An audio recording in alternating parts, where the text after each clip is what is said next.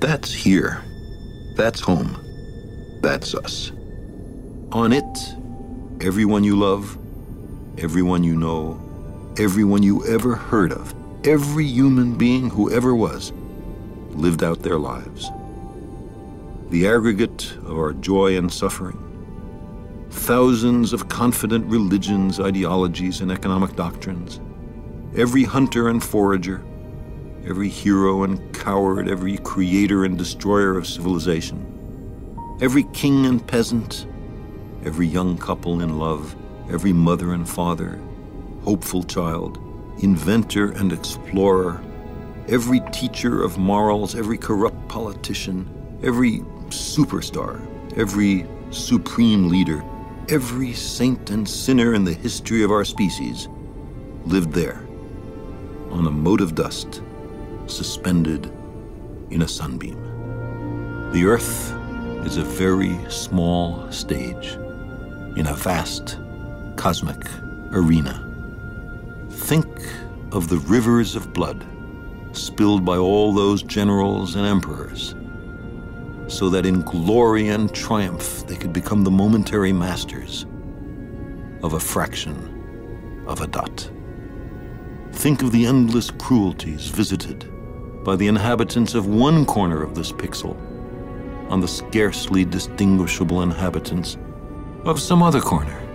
How frequent their misunderstandings, how eager they are to kill one another, how fervent their hatreds. Our posturings, our imagined self importance, the delusion that we have some privileged position in the universe are challenged by this point of pale light. Our planet is a lonely speck in the great enveloping cosmic dark. In our obscurity, in all this vastness, there is no hint that help will come from elsewhere to save us from ourselves.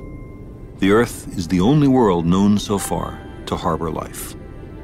There is nowhere else, at least in the near future, to which our species could migrate. Visit? Yes. Settle? Not yet.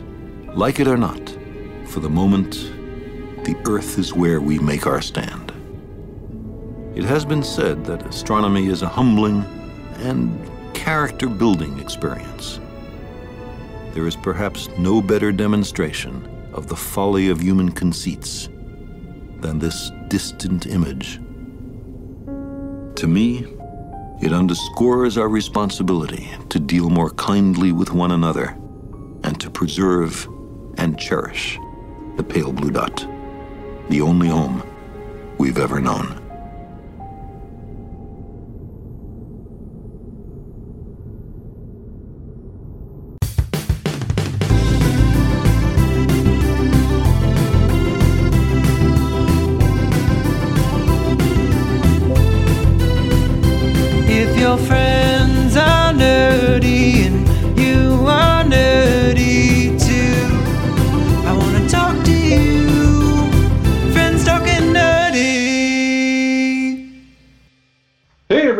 Welcome to another episode of Friends Talking Nerdy. This is Tim Jousma, and with me I've got Her Holiness, the Reverend Tracy. How are you?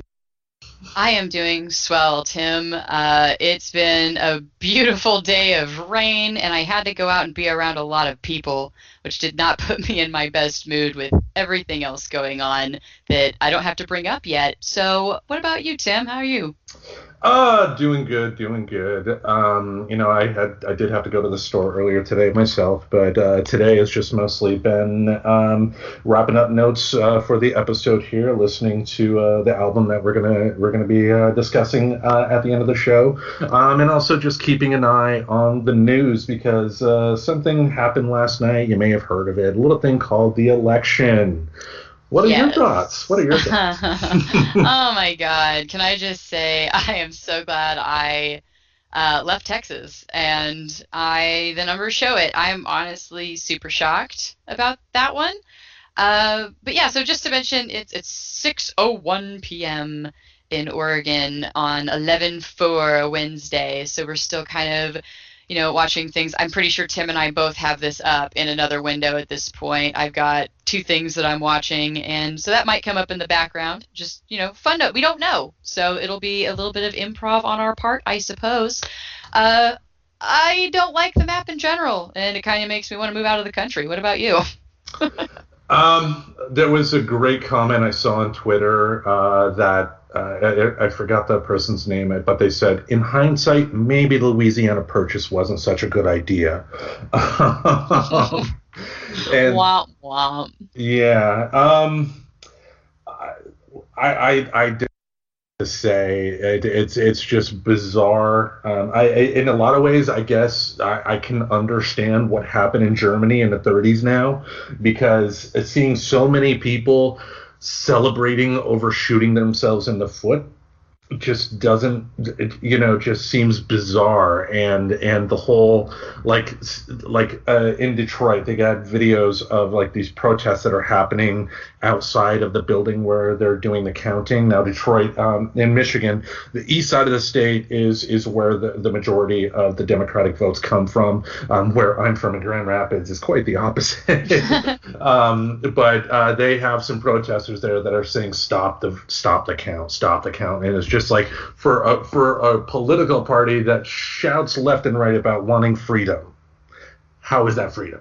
How is stopping the count? Freedom? I don't even understand justifying stopping the count. Like these are ballots that were clearly in by deadlines. I I don't understand why this is up for question. I don't understand why there's anybody thinking it is okay to just not count votes because of, I don't know, that person may have put their vote in that ballot. Like if they dropped it in a box on a Monday, like the big one, and mm-hmm. if they don't pick up daily, I don't know the routine, by the way, in which how often they empty the drop boxes, but say they dropped it off on Monday and the person on top dropped theirs off. Well, I mean, that person may have voted a while before that other one and what you're saying because it didn't get counted by a certain time o'clock that it shouldn't count because I won. Uh, well, uh, just yeah. I mean, hearing hearing Trump's argument last night at his very frightening um, uh, speech that he gave. Um, first of all, he gave a great great argument for why the electoral college is bullshit. Because if um, been saying it for years. Sorry, I've had friends that I've like lost and had fights with about this, like for just implying that there might be it, but go ahead. Yeah, I mean, just the whole argument of you know we we're we're in the lead in some places, but we're not winning. It's just like, well, yeah. I mean, talk to Hillary Clinton about that. She kind of knows a little bit about that. Um, but just yeah, to your point, like he he openly said that in places where he knows he is going to win, the vote should continue. But in places to where he he's likely to lose, the vote should stop. Oh, it's the same shit when he was trying to sue early on to stop some of the mail in in some of the states. In some states, but not others. Really? Like, yeah. how do you not? Mm, it's just it's difficult to to not see. It's it's more blatant. I feel than than ever because he just says it. Like usually this stuff happens in the background, but he's just saying it out loud, like on TV. And I'm like, wow, okay. And and people are still, hmm. That's a very good. I, I mean, it's it's heartening somewhat to see that there uh, has been pushback against uh, Trump for his comments. Um, watching ABC's coverage last night, Chris Christie was pretty clear and pretty honest yeah. about, you know, the president shouldn't have said that. And even even a dipshit like that Ben Shapiro guy, who yes. just is a complete fucking asshole. And his cousin, his cousin, um, uh, I, I forgot her name, but she played in that movie Matilda in the okay. 90s the one that uh, Danny DeVito and Rhea Perlman were in. Yeah, I love Matilda. That's like we've got that movie downstairs, but I have a bad feeling. Yeah, but I, I guess uh, I mean she's I mean she is you know a progressive Democrat. Oh, okay. It has nothing to do with that side of the family because like I at one point she made like an obscure tweet about a family member that everybody knew was about Ben Shapiro, uh, but she didn't name him personally. But just even though even Ben Shapiro came out and said It's not wrong. The votes need to be counted. And, and think about I think about it like this: the fact that they are so verisive, so vocal about you know wanting the votes to not be counted says a lot about the, the, the about them knowing what the truth is. Because if you know count the votes, if if Trump ends up winning, then you know we gotta bite the bullet and deal with that. Yes. But you know, for what you said, if for these votes that were that were put in on time, submitted on time, they should be counted. And the fact that people are celebrating, the, the you know, the the chance at stopping these votes just It's sad. it's sickening, it's sad, and just it- it's Yeah. you know we're, we're going down a very very dark path in this country there are some glimmers of hope that things could potentially change but Yeah, like we're can talk- have cocaine now. uh, in portland yeah i mean right? I mean, uh, we can have like small amounts of cocaine and heroin. I guess are okay now. I mean, granted, that's actually, I personally do think that's awesome because that means we're moving more towards a rehabilitation mindset than a retributive mindset Yeah. when it comes to it. So, uh, but anyway, yeah, sorry, for joking aside. yeah no and for folks that aren't aware of that um, portland did um, it- it's not that they legalized uh, hard drugs in, in portland because they can't but what they did is decriminalize small amounts so basically Yeah. instead of going to jail you're getting what's comparable to a traffic fine and you know if if you cannot pay that fine another option would be going through treatment Yes. which is is much more is a much more appropriate and effective way to stop abuse because there are shockingly enough people that can take certain drugs and still be fine and functional. But you know hey if someone has a small amount of drugs and they're driving then yeah let's let's uh, let's uh, throw a little ticket their way. But anyway this stuff is going to go on for a while but Yes, um, and by the way, there actually was a little bit of a fight that started over it because I didn't watch uh, T Diddy give his little whatever speech because I knew. I'm sorry, guys. I personally feel like if you were surprised that he said any of the things after I did read the full quotes, because that's going to come very, very much on point here in just a second. The full quote. Yeah. Um, it's clear that yeah, it was kind of screwed up what he said, like given context, but they're the same things he has been saying, like leading up. So I don't understand why there had to be this spammy. I don't even remember the website article that was going around, and I saw it shared by like six people, and it was clickbait. So, by the way, if anybody knows this post that I'm talking about, I was I didn't post it on purpose because I don't want to tell you how to feel about your resources. And if this website is something somebody cares about, I'm sorry, but it's up to you to kind of determine if that website works for you, not me. So I did vaguely reference a quote with, you know, it was only a chopped part of the entire quote. mhm. But mind you, the news article that was being shared by a lot of people was not a legit news article and like made it sound like not exactly what had been said. So, anywho, I was trying to make a point that it was a perfect example of a clickbait posing as news yeah and saying a jarring news line to market at you. And you did the right thing too, because a, a lot of people, especially on Twitter that I see, um, will rage at articles like that, but they're also retweeting the articles. And the people that run those Yeah. companies care nothing more than to spread the word. Yes, it's, it's like, about please the advertising dollars. Share legitimate ones. Like, and some of these, and it was funny because I know one of my friends did take it down.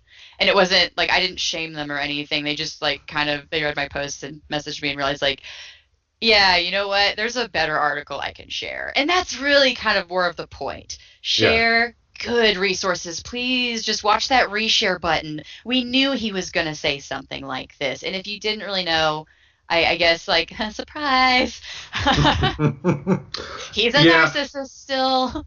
Yeah, I mean, but but I I do think that the actions that we're seeing are the actions of a bully. Are the they, they he wants to project this air of menace of fe- he wants to inject fear to stop people from reacting to him like any bully would. And the numbers as they are coming out are leaning towards Biden winning the presidency. Thank goodness. On the flip side, though, Republicans still hold, hold that majority in the Senate. So at least for two more years, nothing's going to happen. It's going to be more of the bickering back and forth, and then that smug piece of shit, Mitch McConnell, with his jowls of doom. Just, I mean, mm. side note, maybe we try to make it a point to tell all of our friends vote in two years. Please don't wait for four more. Vote every two, because yes, those are big changes can happen. But just by the way, like this isn't going to be over tonight. Come on, no matter who comes out of this at the end, there's going to be recounts and stuff. Like it's pretty much already been said. And I guess that's why I'm taking a breath because yeah, I'm watching the numbers and I care. Um, but at the same time, I know this isn't going to be the end of it, unfortunately. Like, no matter which one it is, and in a way that is kind of nice because in an offshot it goes in a certain other direction tonight, I at least know there are going to be challenges going on to that and trying to figure out what's going on and find the person who is best suited to run our country right now, which is what I personally care about. Yeah, and hopefully, hopefully, um, in my opinion, I, I want Biden to win uh, because uh, just because the, this is the, these past four years have been a major scar on this country, and if we continue down this road of just complete ignorance and beholdens to, uh, I mean, because we are getting stomped on by by the, by the elite few, and they are laughing at us. you know they're laughing at this divide between us. You know they love seeing like there was a, there was a guy who interrupted a press conference uh, uh, in las vegas um, who was just an ignorant ignorant bastard doing the whole just stop the count man. Just just wasn't intelligent at all but people are laughing at that. The people in power because someone like jeff bezos he's going to make a lot more money now, um, yeah. no matter what which way this goes, and it, it just benefits them more and more. And people need to be more educated. I know what I'm going to. I've made made it a point, especially with everything going on, to make sure that I'm more educated than I have been. You know, in terms of you know, to your point, reading the articles, making sure um, I, I I follow news sources that are legitimate and not just you know sensationalist or or whatever whatever. Um, but man, just yeah. what a weird time we're living in, um, which kind of dovetails into what I wanted to talk about this week, and it involves the world of professional wrestling.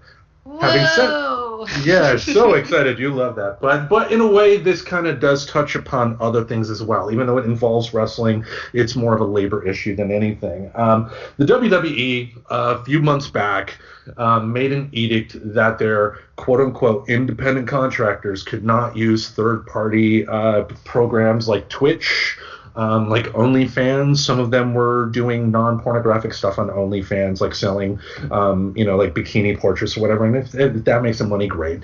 Um, it, but they told them to stop doing that, which uh, kind of irked uh, someone by the name of Andrew Yang. Have you heard of him?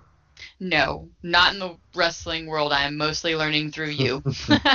well, Andrew Yang is not a professional wrestler. In fact, he uh, was actually one of the candidates uh, that tried to run for the Democratic primary. Um, ultimately, did not win, um, obviously. But um, he's he was he's also a big wrestling fan. He's um, uh, you know commented a number of times on pay-per-views that he watched and whatnot. But one thing he kept an eye on is uh, what's going on with the WWE, with uh, them kind of forcing again they're independent contractors not to, um, you know, use programs like Twitch, and it's it's it, because when you think of independent contractor, it's it's someone that's taking money to do a quick service for you, but you are not necessarily employing them. Um, but with the WWE, their performers have to essentially sign contract. I mean, a WWE performer is not going to be able to show up on a competition like AEW show on Wednesday. They're not going to be able to, um, you know, do.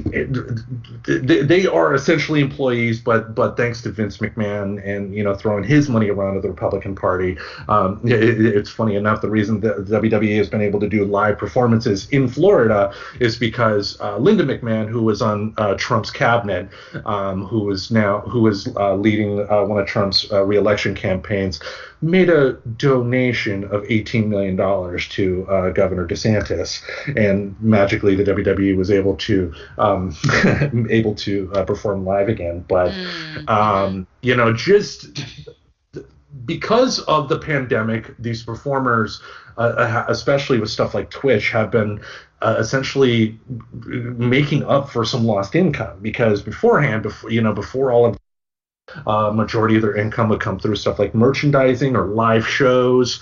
If they're not doing live shows, they're not selling as much merchandise, so they're not making as much money, so they have to supplement their income some other way. Hence, a place like Twitch. But um, with the WWE saying they can no longer do that, you're getting folks that are going to be losing out on a lot of money. Um, let me see some of the notes I had here. I mean, just it's bizarre. It's it, it's it's the, the labor. The, the, people in this country are so used to getting stomped on by their employers these days. Like, look what happened in California with with that ballot that that was defeated thanks to uh, the efforts of Uber and Lyft. Um, you know, the Uber and Lyft spent uh, over two hundred million dollars to um, uh, to fight against this measure that would turn Uber and Lyft drivers into employees. They are they are no longer they are not employees now because those those ballots failed. And it's it, I, I don't know. It's uh, what do you got to say about it? Oh, I actually didn't follow California. I, I'm very selective on how much I'm letting in, just because yes, I, I'm very invested in how the election goes, but I mm. have to kind of put a cap on how much I follow everywhere. Like right. I do think it's hilarious, like how well notified I can totally be accidentally on who legalizes pot just by listening to NPR for 10 minutes on the way to the store. Right. But like I didn't hear anything about this, so that's kind of funny that I heard but you know, it, it's OPB here, so it's going to focus more on the Oregon stuff, and that's why I know, you know, unfortunately, Sarah Iannarone, because I had happened to, I, I thought possibly a move away from Wheeler might be right, but I guess this is how we voted, so here's where we're going. But uh, yeah. you know, I've, I've kind of focused a little bit more on some of the local stuff that passed, and not the uh, Uber stuff. But as somebody who's driven for Postmates, that's interesting. Um, I was kind of hoping it turned into more of, you know, like what didn't they do it up in Washington? I think. Um, not, for, not, not familiar because it's because I mean the whole argument when it comes to Uber and Lyft and with the WWE is that these major corporations are making billions of dollars off the backs of people that have no security. Right. You know, like an Uber and Lyft driver, if an Uber driver gets into a car accident, Uber's not going to be the one that's that's going to have to worry about anything. It's going to be the driver. And kind of same with the WWE uh, uh, performers. If you know they get into an accident, they're essentially on their own. Or um, you know something like uh, the Twitch thing. If they're told they have to get off of uh, these services that they're make that are making them supplemental income, uh, you know, unfortunately they're in a spot where they have to they have to listen. Um, on, on on the one hand, when it comes to WWE thing, I, I can understand them wanting to maybe monitor uh, what they do because we're talking about a service to where they the performers can talk to fans, and if the performers start talking about backstage stuff that could ruin spoilers, fine, that's something you could put a foot yeah, down. That seems uh, legit that that is reasonable but um, what they're seeing what they want to do is that they don't want the performers having their own twitch channels. They will essentially the wwe wants to take over their twitch channel and get a portion of the money because they say that they're the ones that have made the, made the names famous of the people that have these these twitch channels. So they deserve the income and just it's it's just really disheartening especially after uh, seeing the results of the of the election, of of seeing people that could benefit by changes of forcing these major corporations to treat their employees as actual employees. But um, you know, once again, you know, major corporations are going to win out. you wouldn't think you'd have to incentivize uh, that, but I, I guess you do. Yeah. But anyway, let's let's move on from that from to something hopefully a little more uplifting. What have you been nerding out about this week? So I have been nerding out over a basically it's it's a blog, but it's kind of a web comic style blog, and I know I did share it with you. Mm-hmm. Um, sorry, excuse me, just kind of clear my throat. but um, I was like really quick. Uh, hyperbole and a half. Um, the author, her name is Allie Brosh, and I think I'm saying that right. I'm just I'm shit with names. I'll admit it every time. But apparently, she has come out with uh, a book again, and it's the first one in seven years. It's one that I bought. She by the way, is probably my most favorite human that I have never actually met. Um, the author of, like I said, my all-time favorite web comic. I guess a lot of people say it's not really a comic; it's just an illustrated blog. But I'm not going to get into semantics. Um, the new one is called "Solutions and Other Problems."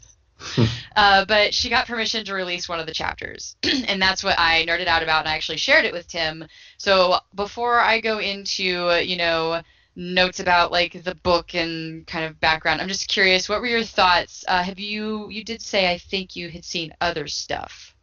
Um, well, I've seen uh, the artwork. I didn't uh, realize uh, the source, and I didn't realize that there were stories that went along with it. Um, uh, the story uh, from the chapter that, that she released was definitely uh, in- interesting, um, and, and, it's one of those. It's one of those.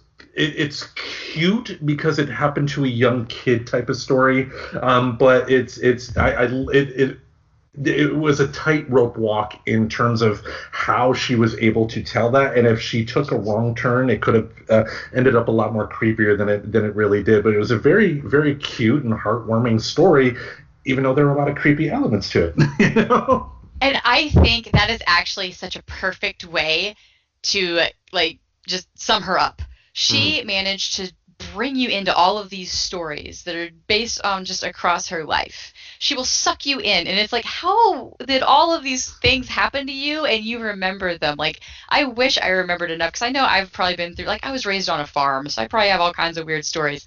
But like one of my favorite ones is she also because she goes dark very often. And i'll get in very famous for some actual like mental health awareness stuff but i'll get into in a minute. Mm-hmm. but um she does go dark. One of my favorite comics and i i wanted to cry. I was like laughing so hard by the time I got to the end of it. Is called uh, "The Time of Fish Almost Destroyed My Childhood." Okay. And basically, she I don't remember she went fishing. I need to like read it again. I'll probably end up sharing it since I mentioned it specifically. But um, she basically gets this fish and decides she wants to like dig a little pond like in the backyard. So it's another childhood story. And she like dumped her little buckets of water, but she's a kid and doesn't realize that she's gonna soak into the ground. Right. So it's this it is a long story, but she manages to bring you in the whole way and it ends up where she just like tries to kill this fish, like bludgeon it because she feels bad that it's suffocating. And like it ends okay. with like I won't and I won't you know what, I will not ruin the ending. I will save that for it. But yeah, so that being said, it is really funny it takes like kind of a really dark humor there at the end of that one particularly. Yeah. But um but that happens uh a bit. So it did make me kind of dust off the old book one. And in book one, I, I bought it um, after I had known about the website for a while. Mm-hmm. And I actually didn't know a lot of background stuff that happened with her with Reddit. Uh, so she signed a book deal in 2011. The book deal of the book that I wound up with that I absolutely love. Um, but also famously revealed her struggles with depression both on Reddit and in her comic. And that is what I remember. And the two comics um, that they're talking about, uh, I'm pretty sure, I mean, these would be the two that I think of with depression because there's not like a lot that I could think of.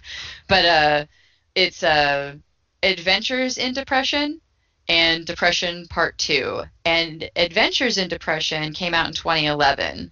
And that was really important for me. Like when I when I saw that one when she released that one, I actually remember it having a really big impact on my life because it was the first time I like really related like on that level and like it kind of felt relatable like being have somebody that deals with depression and anxiety like it's right. it's hard to there's not a lot of stuff that's like dude that's what i feel like like i get it and because i used to joke that you know not crying was a superpower and there's kind of this point where she's like i am invincible because she realizes that she doesn't like cry or like emote anymore and she kind of manages to bring you in and make you care and make you see that it's serious but also makes it funny um, she's delightful. I highly recommend. Uh, the, whenever she came out about her depression and her thoughts of suicide in 2013, she got an overwhelming response from fans. Um, 380,000 Facebook likes, 72 million website views, and she was just showered with thousands of comments of support. So she's just really kind of a great story. Mm-hmm. And she got a lot of people online talking about mental health. And I kind of thank her for that. Um, yeah, that's uh, I can't talk say good enough things about her. I, I guess I kind of just nerd crush on her a little bit in a way, but I I loved the end of the depression comics and she's got this really awesome colorful and her hands are up in the air and there's a rainbow and i it's my favorite thing that's been my background so many times on my personal computers it said maybe everything isn't hopeless bullshit so Oh, wow. since we had to talk about like election stuff and things like that i'm kind of glad that i can leave it at maybe everything isn't hopeless bullshit we can have some hope Yeah, I mean, uh, I, I posted that on, on our Facebook page, that Monty Python song, Always Look on the Bright Side of Life, last night, because in times like this, you have to. Um, and, and to your point, it is any anybody that can help legitimize the the open discussion of, of mental health you know needs to be applauded for what they do because especially in this country um, it's it's not it's not encouraged. And the more it is encouraged the more healthier i think we're all going to be you know i mean people need to Yeah. feel comfortable kind of because a lot of times when it comes to like stuff like you know suicide and whatnot it, it, it throws people for a loop because the because like you don't necessarily see the warning signs until after the fact because people are just trained to not want to talk about it you know but the more we are open the more we talk about it the more we talk about our feelings the more healthy it's it's going to be overall and you know I, I think yeah just i mean you could hear me flustered you know talking about the election um, I, I had points already and then just uh, all over the place Oh yeah, and then we went on, but you know what? Maybe it'll be good content. I, I think it was a good. Yeah. We we nerd out politically, and that's okay. Like that Yeah. is all gravy. But we But, had yeah. we wanted to end it on something positive here, so um, yeah, definitely give uh, what was the name? of it? Hyperbole. Hyperbole and a half, and I'll make And a sure that half, you got yeah. the link, you know, in time for for putting up show notes and everything. But uh, you know, yep, uh, lots more awareness out there. Keep the conversation open because honestly, there's a lot of shit that we shove down as a culture that I don't think is healthy, and that's why I'm a big proponent of mindfulness and stuff like that, and looking into tools that work for you because our health system just doesn't seem to be jumping to the task of helping with this. No. Uh, one thing that can help, though, especially in times of quarantine, especially in times of being stuck in your home with uh, any number of things in the news today, is binge watching. We are ready for the Nerdy Five this week, and our choice was our top five favorite shows that you can binge. Um, you're the one who brought this to the table here. What was uh, the reason behind that? So, um, just in case, you know, maybe we have to lock in again, I thought, Mike, like I might be at this point, many of our listeners might be kind of tapped on their Netflix from the first time we had to go through this because we haven't had a lot of content come out since.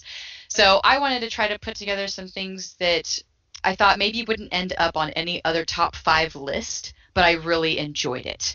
And I did want it to be complete seasons because if you're going to be locked in, whether it be because we actually do have a lock in or, you know, some places of employment, if you're sick, you're home for two weeks. So what are you going to do? Uh, so these are just some things that I thought they were good to watch. I'd like to share them in general if anybody wants something to watch all the way from beginning to end. All right. So, as usual, we'll go through our list kind of back and forth here. Um, let's start off with your number one. What is the first one on your list? So my number one, I mean, have to start with pirates. Who doesn't love pirates? There's a show called Black Sails, and it came out in 2014. Do you know Black Sails? Um, sounds familiar, but I, it's nothing I came across. Tell us about it. I don't mind. So, prequel to the novel Treasure Island. It's actually set about 20 years earlier, which was really interesting about it. Um, it also does feature a lot of real life pirates who were fiction in the show. Like, you know, this isn't a true story, so this is not, you know, a, a biopic or anything like that, or a bio series. But real life pirates who are fictionalized in this show include Anne Bonny, Benjamin Hornigold, Jack Rackham, Charles Vane, Ned Low, Israel Hands, and Blackbeard himself. Ooh. But it was really cool. It actually kind of focuses on the hunt to seek out the Spanish treasure. It's on, I think it's the Urca de Lima, because by the end of the show, they were just calling it the Urca. Um, so it's like, I think it was De Lima. Um, but, you know, I guess the Treasure Island treasure had to come from somewhere. So this is the originating story. It mostly focuses around that. You know, it kind of takes us up to the very end, them trying to get the treasure and how it gets lost. Uh, and then eventually you get into other themes and tensions between the pirates and the British Empire as they start to fight to gain control over New Providence. So it's a really interesting one. Um, mostly, it's I don't do a lot of period pieces, but this one was a really good one. Uh, funny note. Um, in college, uh, actually, uh, when I, I, I, studied theater in college, and uh, one of the plays I was actually uh, able to get a part in was Treasure Island. I played Dr. Livesey, so um, maybe I will have to ultimately check that out to see if my character is in there and if he still kicks ass. Because that was my one action. Uh, you know, it was a it was a play, but it was my action movie moment. So. Well, it's Netflix, I believe, is where we watched it. Okay. I think it's either there or Hulu. That's normally where we and we watched that one somewhat recently, so it should still be there. One or the other. Okay, I will go with my first choice then. Um, who loves who doesn't love professional wrestling? I do. It's it's it's you know up there with comic books and jazz is one of the great American art forms. And uh, uh, one show I had to put on is a show I'm sure you have not heard of called Lucha Underground. Um, it was uh, it was a show that was on the El Rey network. El Rey was uh, created by Robert Rodriguez, and Robert Rodriguez is actually one of the producers on the show, along with Mark Burnett. Mark Burnett was the creator of Survivor. Um, so what they did is, uh, with uh, in, in association with the Mexican professional wrestling company AAA, uh, they brought they created the show Lucha Underground, and it's unique. Uh, it's a unique show. Now, uh, for shows like WWE or AEW, um, they have their shows on and they kind of present it as if it is a sporting event, but it's a fictionalized version. They're still telling a story, but they present it like a sporting event. Lucha Underground was unique in the fact that they did not do that. They had definitive seasons, and they told very specific storylines within that se- those seasons, uh, which I really liked, and it kind of helped. Um, uh, it, was one of the first. They were one of the first companies that helped kind of spur the whole cinematic, uh, cinematic uh, way that you can tell stories in professional professional wrestling, um, which if you're not a wrestling fan, you're not going to care regardless. But but um, I, I, did like the fact that uh, they were able to kind of opened the door to some new avenues to tell stories in professional wrestling, which I liked, you know, up to and including having a wrestler with a metal arm that punches a guy's head completely off during a scene. You know, there are murders that happen, um, you know, in, in, between the story. But uh, if you're a fan of wrestling, there's also some very, very good wrestling that that that occurs uh, in this. So um, it's it's going to be a love it or hate it type of show. If you are not a wrestling fan, which I know you are not, you're probably not going to search this out or enjoy it. But um, it's it's if you are a wrestling fan and you um, or just looking for something that that may have passed you by when it first came out, this is the show to check out. Uh, it is on Tubi. Um, that is uh, an app similar to Pluto TV, uh, to where you get a bunch of content that you can watch, but you got to deal with commercials. Oh me, oh my! I, you know, I think there are worse things in the world to deal with. But you know, for the amount of talent that you have on that show, for what they were able to do for professional wrestling in terms of opening because they were also too one of the first companies that opened the door for intergender wrestling and which which I, I, I thought they handled it uh, really well. It wasn't like every single match was an intergender match, but they played it just right to where they acknowledged the physical limitations female performers had against the men, but were able to show that you know the the the female performers were thinking you know strategically and trying to you know look for their opponent's weaknesses and all that stuff. But really good show. It's on Tubi. What is your next choice? So my number two, uh, this isn't what you would call like a traditional series. Like it doesn't have multiple seasons, but it was like a four four episode run if uh-huh. you will. Um, but when they see us, it came out in 2019. Did you did you uh, see that one? No, I did not. Um, looks like Mr. Reverend is dropping off some tea for you. yes, Mr. Reverend is dropping me off some soup that I'm sure is hot and I will get later. Oh, and candy that I will not eat. Look at that. Magic hands. Don't mind us YouTube folks. This is a YouTube exclusive, folks. but uh Go ahead. Oh, anyway, so when they see us, um, did you get a chance to see when they see us? No, I didn't. I didn't see. I didn't see oh, when they see man. us. Okay, when they see us is really good. As I mentioned, it's not like a traditional series. It's just like a four. So really, it's like a, a mini. There's a term for that, isn't there?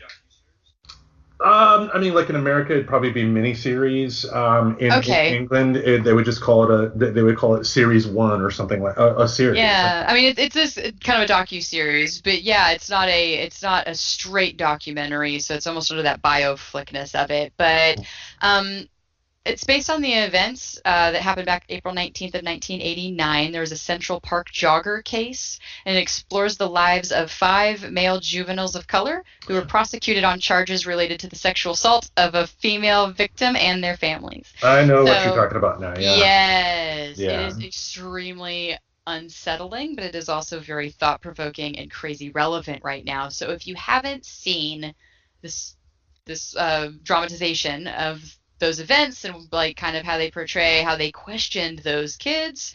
Um, it's very interesting to watch. I mean granted they're not saying that it is a documentary so you should always take that with a grain of drama but enjoy I, like i said extremely thought provoking very good and crazy relevant right now Yeah, and I, I think that was uh, created by Ava DuVernay, um, who the, she directed the movie A Wrinkle in Time. Um, I think she directed Selma as well, um, and also the documentary that's on Netflix. I think it's called Thirteenth, but it's about uh, the Thirteenth Amendment and how um, you know the United States went from slavery to um, the private prison complex, and you know essentially shifted slavery over into uh, prisons and whatnot. But definitely, definitely something, you know, especially with who we still have currently in the White House at the moment, um, you know, with his involvement uh, in in that Central Park Five case. Because I remember um, when that, uh, you know, it it wasn't a big story that I followed back in the day, Mhm. but it was a big story. People were aware of it back then, and um, it, it- people are, are very much guilty of it. it, it I, I think what I remember more than anything is the rush to judgment that people had. You know, Yeah. it's just like you hear like a news person on ABC, uh, you know, the evening news, give a two minute talk about it, and all of a sudden you're a legal expert and you know everything about that case, and you know for a fact that they are 100% guilty. Come on. Come on, you know. Sorry, and- my, my personal stance will always be I was not in the room. I'm allowed to share my opinion all I want, but if I wasn't there, I just simply wasn't there. Yeah. But uh, yeah, it's it's just crazy because I there's an Adam ruins everything episode where they talk about kind of our our justice system being screwed up. But there's also a book called Unfair, and I read like a good chunk of it, and I still own it, and I still want to finish it. So like this, the the whole thing of watching how they interrogate and like some of the eyewitness stuff, and it's just it's really interesting to watch, especially if you are that type of person that already a little bit nerds out or has had interest in exploring that topic. Hmm Yep. All right. So your Uh, number two. My number two. Uh, we go from super serious to just um, a goofy romantic comedy. Spaced. I think. Uh, I think I've, I've shown this to you before. Yes, and I have still not managed to see it yet, even though I believe it is a Simon Pegg one. Yes. Okay, um, good. I nailed it. Yeah, that is where Simon Pegg and Edgar Wright, um, for our YouTube folks, uh, Tracy did the happy dancing. Hey, I don't always remember stuff, so I was like, really, I was like, wait, pretty sure Simon Pegg. Yes. Yes. Um, but but yeah, that's where uh, he Simon Pegg first made his name. But that um, but there are a lot of great performers on the show. Like the co-creator of the show, uh, Jessica Hynes, who plays Daisy Steiner on the show, um, did a lot of the writing as well. Um, and and just just an overall beautiful beautiful show. Um, it starts with two people, uh, Tim Bisley, played by Simon Pegg, and Daisy Steiner uh, by Jessica Hynes. They're in like Tim is breaking up with his girlfriend and needs a place to live. Daisy is living in a place to where she doesn't want to be anymore. She needs a place to live. They happen to meet up at a cafe, become friends, and then discover an apartment that's available, but it's only available to couples. So they pretend to be a couple to get the apartment. And it's two se- uh, they call it series in England, so it's two series long. Each series kind of tells its own individual story, but both together tell one overall story, if that makes sense. Um, Yeah. But it's just really funny It's really smart. Uh, some of the best writing I, have seen in a sitcom probably ever, and just with the way it ends on such a happy, beautiful note, it's it's just a beautiful, beautiful show. Um, it, it, you can find it on uh, Hulu and Amazon Prime.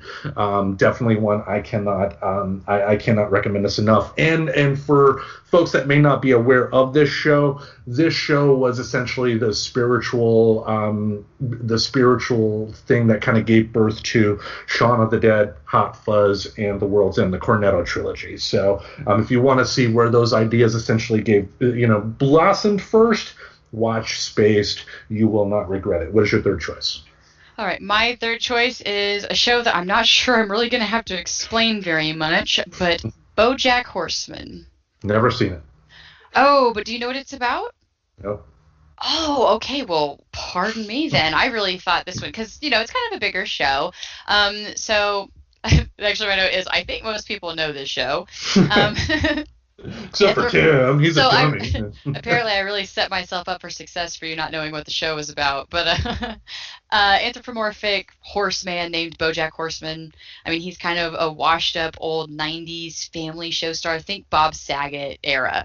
Like it was like washed-up Bob Saget was kind of like anyway, he's okay. got a lot of really just unhealthiness and narcissisms, and he abuses drugs and alcohol, and it's very blatant. um, and there is a lot of humor to it. It is a very funny show. It actually, um, BoJack Horseman is voiced by Will Arnett. There is also the lovely Alison Brie. Yes, Alison Brie that is in there, um, who I, I love. I loved her in Community, and then Glow because, by the way, hey, that's the closest I've gotten to wrestling. I did watch a little bit of Glow, but um, but that I mean that's a wonderful show. And it, anyway, go ahead, go Yeah, but basically, BoJack Horseman it's received a lot of high praise for its realistic take on. Um, I'm actually going to read just because there's a lot of lists here: depression, trauma, addiction, self-destructive behavior, racism, sexism, sexuality, and the human condition. I haven't actually binged this show yet, so I personally think that like since it's finished. Um, because of all the topics that it carries and it's very dark too like it really goes into some oh shit like themes and thoughts and darkness. But um i think that's what makes it so interesting but it kind of goes in like it said that darkness of the human condition. And um watching him go through all those things like now that it's all out and it can be condensed and watched in a row I tend to enjoy shows in a different way when they're watched all in a row versus when you've watched it over years of it coming out. So right. personally, I'm excited to take another crack at it if I have time, like beginning to end, just shoot. Uh, but it's actually, I wonder if that's one that you would like at all. Uh, it's certainly possible. Um, I, I, I know with me, and I, you know, you've seen this in action before. I, I usually will um, become a fan of something like 10 to 15 years after its first big. Um, like Buffy the Vampire Slayer is the biggest example. Um, when that was first out, I avoided that show like the plague. But then about 10 years after that show went off the air, it appeared on Netflix. I sat down one day and then just fell in love with it and then like binged the entire thing right away. And it, it's probably going to be the same thing uh, with me on this one. I mean, I, have definitely come across it, definitely familiar with the name, but um, I, am just weird when it comes to my entertainment. If if it because like Professor Aubrey at times will put something on, and I always feel bad when this happens because everybody's experienced it. Like, oh, I think you're gonna love this. I'm gonna put this on, and you're gonna watch it, and it, you'll love it. And then she puts it on, and I'm like, meh, and then you know, yeah. I mean, usually my experiences was totally unfounded and not close to any of my interests. Like everybody was just on me about Game of Thrones. Like Tracy, you have to watch Game of Thrones. And I'm like, no, I don't. I, I do not have to watch anything. Yeah. but at least like yeah, that is a bummer. Like when you think somebody's gonna like something and then they watch it and it's just like wah wah. that never happened to me. Hey. um, but uh, what about your number three? My number three uh, recently debuted on Disney Plus. Um, one uh, aspect that uh, some folks were not aware of of Disney purchasing 20th Century Fox was the was the was the chance that uh, was the idea was the fact that if I can talk, that, um, that, that they were able to purchase the National Geographic Channel and National Geographic. And one show that came along with that, that is now on Disney Plus, is Cosmos, the Neil deGrasse Tyson version. Um, have you seen that? Uh, I've seen some of it. Cosmos, because that's one that I'm pretty sure we've played. Like I said, uh, we do a Story of God sometimes when we're trying to sleep because of some of my sleeping issues, noise. Right. And he's he's definitely one of those voices. So I'm pretty sure we've played some Cosmos in the background before. Yeah, it's uh, that show when it came out. Um, when it first came out was right about the time that I accepted the fact that I was an atheist. So it was nice, kind of hearing like you know the, the history of science and how um, it uh, kind of has battled against re- the religious forces for the longest time. Um, funny enough, the show is uh, we have uh, Seth MacFarlane to thank for for the show. Um, I guess uh, him uh, he came across uh, th- he he met Neil deGrasse Tyson at some fundraiser or something like that, and uh, Neil um, had a long history with uh, um, Carl Sagan's uh, family um, and uh, was interested in getting Cosmos off the air, but didn't have many people that were interested in it, and Seth MacFarlane was like, "Let me make a few phone calls." So, thanks to Seth MacFarlane's involvement, they were able to get a very sizable budget for uh, what they what they were able to pull off. So they have uh, some pretty good special effects, uh, computer generated special effects on the show. Plus, they were able to get it shown on Fox, which you know, for a show of that nature, it was huge um, you know, and just overall the, the the history lessons you go throughout. Um, there's animation that kind of tells a lot of the history, and there's some famous names that do some voices, like Patrick Stewart, um, you know, who's good friends with Seth MacFarlane, uh, was Yeah. was able to uh, be, be brought in. But um, it's it's kind of a retelling of, of Carl Sagan's original Cosmos, but it's not like a reboot uh, or anything. It's just kind of like it's it's the same stories, maybe some new updated information, but it's just a new way of telling those stories to an audience that may not have heard it, unfortunately, because as we can see on the news, our education system is not the best. yeah, America. Um, America. yeah, so just uh, it's it's it's one. I, if you're gonna watch it, It, just, it, ju- watch it from start to end. It's a beautiful show, and and you know it, you will shed some tears at the very uh, last episode because the last episode ends with uh, Car- they actually have the, the Carl Sagan in audio of Carl Sagan, um, you know, doing uh, his monologue of the pale blue dot um, of, of you know the time that they had uh, one of the satellites that went out into deep space turn around and look at Earth one last time, and it was one tiny little dot, and it was just a beautiful speech, and just it it it makes you realize what the world really is, and it doesn't involve some magical being in the sky, just you know bl- bl- blindly, you know, oh you follow me, I love you, great, you're gonna get all this stuff in the world, but if you don't follow me, I'm gonna put you in hell, because that's what a great loving creator would do, right? Um, but anyway, what's your fourth choice? so my fourth choice is another period piece, uh, Peaky Blinders. Have you heard of that one? Heard of it? Uh, haven't seen it. Um, what is the name? Cillian Murphy, uh, the guy with the unique face who will always play a bad guy. Yeah, he didn't he play Scarecrow? He was the Scarecrow in Batman. Okay, at least see those are the ones that I usually screw up. So that's an extra happy dance for me because I was like, yes, got it again. I am like on a roll or something. we need a counter um, for the YouTube show. How many times Tracy's memory actually doesn't fail her? it's amazingly few.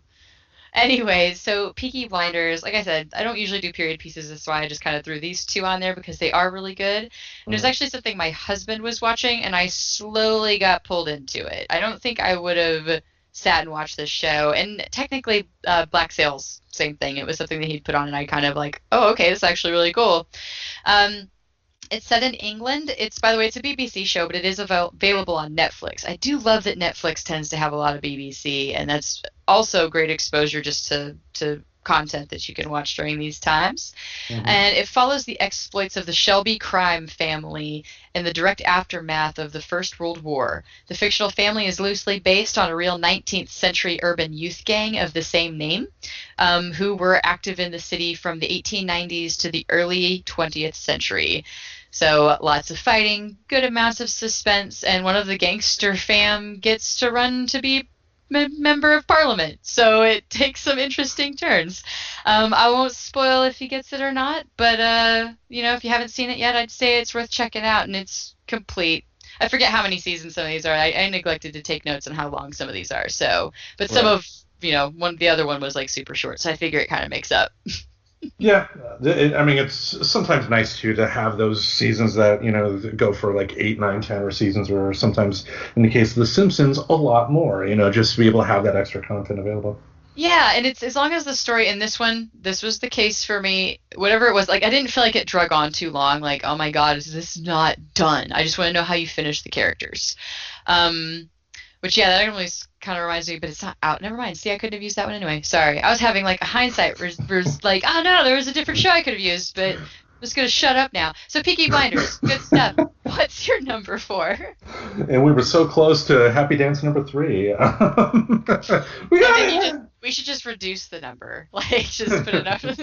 Just Mirror. minus one.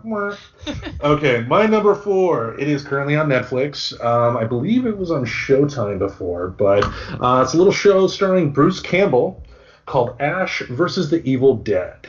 Have you watched that? I have not, but I feel like that's one that's been recommended at me before. Have you seen any of the original Evil Dead movies? No. Oh, I know. People find Yeah. it surprising how little, because aren't a zombie movie? No, yes. uh, technical, n- not. It's not a George Romero type of zombie, but there's a lot of uh, like a lot of the they, they call them deadites. Um, it's it's it, in, in the story, so it's like it's like people get these spirits that inhabit them, but then you know they can turn ugly throughout. Um, the original movies were done by uh, Sam Raimi, um, who uh, went on to do stuff like Spider-Man. He's going to do uh, Doctor Strange in the Multiverse of Madness, uh, his first movie in the MCU. Um, but you know, Bruce Campbell is a freaking legend. Um, you know, one of my favorite movies uh, is uh, Army of Darkness. You know, uh, not just because you know he mentions my hometown in his big boomstick speech uh, uh, halfway through, but um, I, I love this show. Um, uh, one reason I really love it is that the production it, it was filmed in New Zealand, but you wouldn't know that if you were if, if you grew up in Michigan because um, you know Sam Raimi, Bruce Campbell, the producers, all Michigan born. So um, you know the, the the little touches they had in there, like there was a hospital scene uh, they were in at one point, and they had a soda machine, and the soda was Faygo. Faygo is a regional uh, soda, you know, made famous by the Insane Clown Posse. Um, but, but it's it's one of those deals that you know, if you're in Michigan, you you you you know you would definitely recognize that. And they had like Tigers banners everywhere, and they did a really good job of making it feel like you were in Michigan, even though it was done in New Zealand. Um, the, the same team that did this show was the same team that did shows like Xena, Warrior Princess. So it's no surprise that uh, Lucy Lawless is in the show and plays a major character. Um, she's, uh, I, I'm not going to spoil it, so I'm not going to go into too much detail here, but she um, is, she has a wonderful time chewing up the scenery. And I mean, if you're a fan of Lucy Lawless, you're gonna you're gonna really enjoy uh, what she does with this show. But it's funny as hell because Bruce. I mean, if, if you're familiar with Bruce Campbell, you know he can be sarcastic and just that cocky um, jackass type of type of character. Um, but but it's also gory and scary as fuck. Um, I know it's a show that Professor Aubrey would not like to watch at all. She is not a fan of anything horror related. Like there was, I forgot the show, but there was a. Sh- no, it was it was we were playing Jeopardy. Where we were um, prac- we were uh, each prac- we were each practicing for No Chance in Hell, which is coming this Thanksgiving, where I will beat her.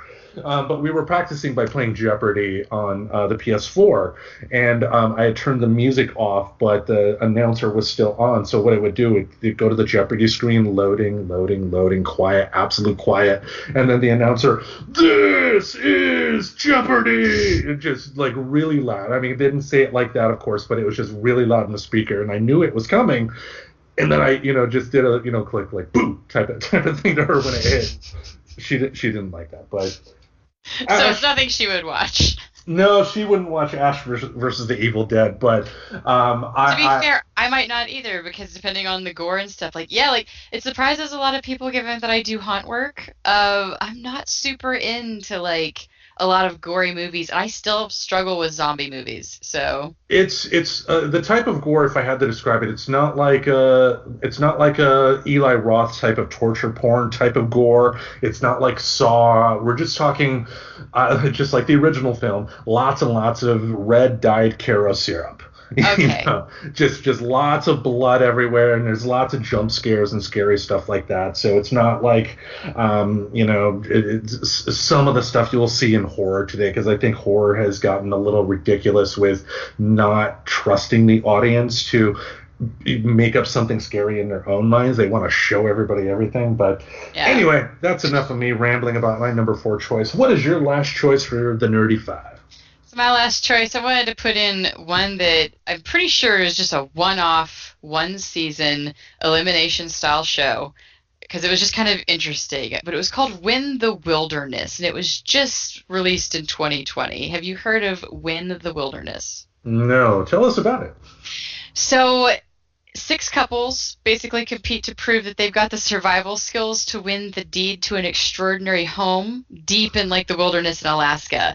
And uh, basically these this old couple like homesteaded it, and so they they went out and they built everything that was there by hand. Like they had like a whole like you can't drive there. Like there there's a helicopter that brings you down at some point. Like uh and it's it's in the thick of everything and because of that like they wanted to hand it down because they're getting older their kids didn't want the land and um so they wanted to test these couples because you can't just call the maintenance guy when the well isn't working like you have to figure a lot of stuff out Mhm. so they decided to work it out and they made a, a one run series, which is funny because when I looked this up, there was a tentative if there is going to be a second season, it'll be da da da.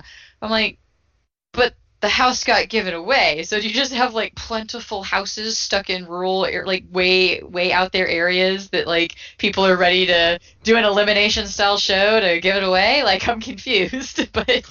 Maybe they'll do a celebrity version. I don't know. uh, I don't know, but anywho, it's really interesting. So it's like couple teamwork. It's it's an interesting style of elimination show, and I can't think of really others like it in that sense because you're test driving living in this house that you are going to live in. I mean, I mean, if we're talking like couples and, and teamwork, I, I think The Amazing Race has some elements of that. Um, and, and- and now the the pairs that they have on The Amazing Race aren't necessarily couples per se. You know, cou- couples in quotation marks. It could just be two friends, but you know, these are people that know each other, that have a relationship, that um, you know, work it out through The Amazing Race. Uh, so Oh yeah, something like and and there's a lot of good teamwork stuff. I guess what I mean is. You don't win the race and then keep it at the end.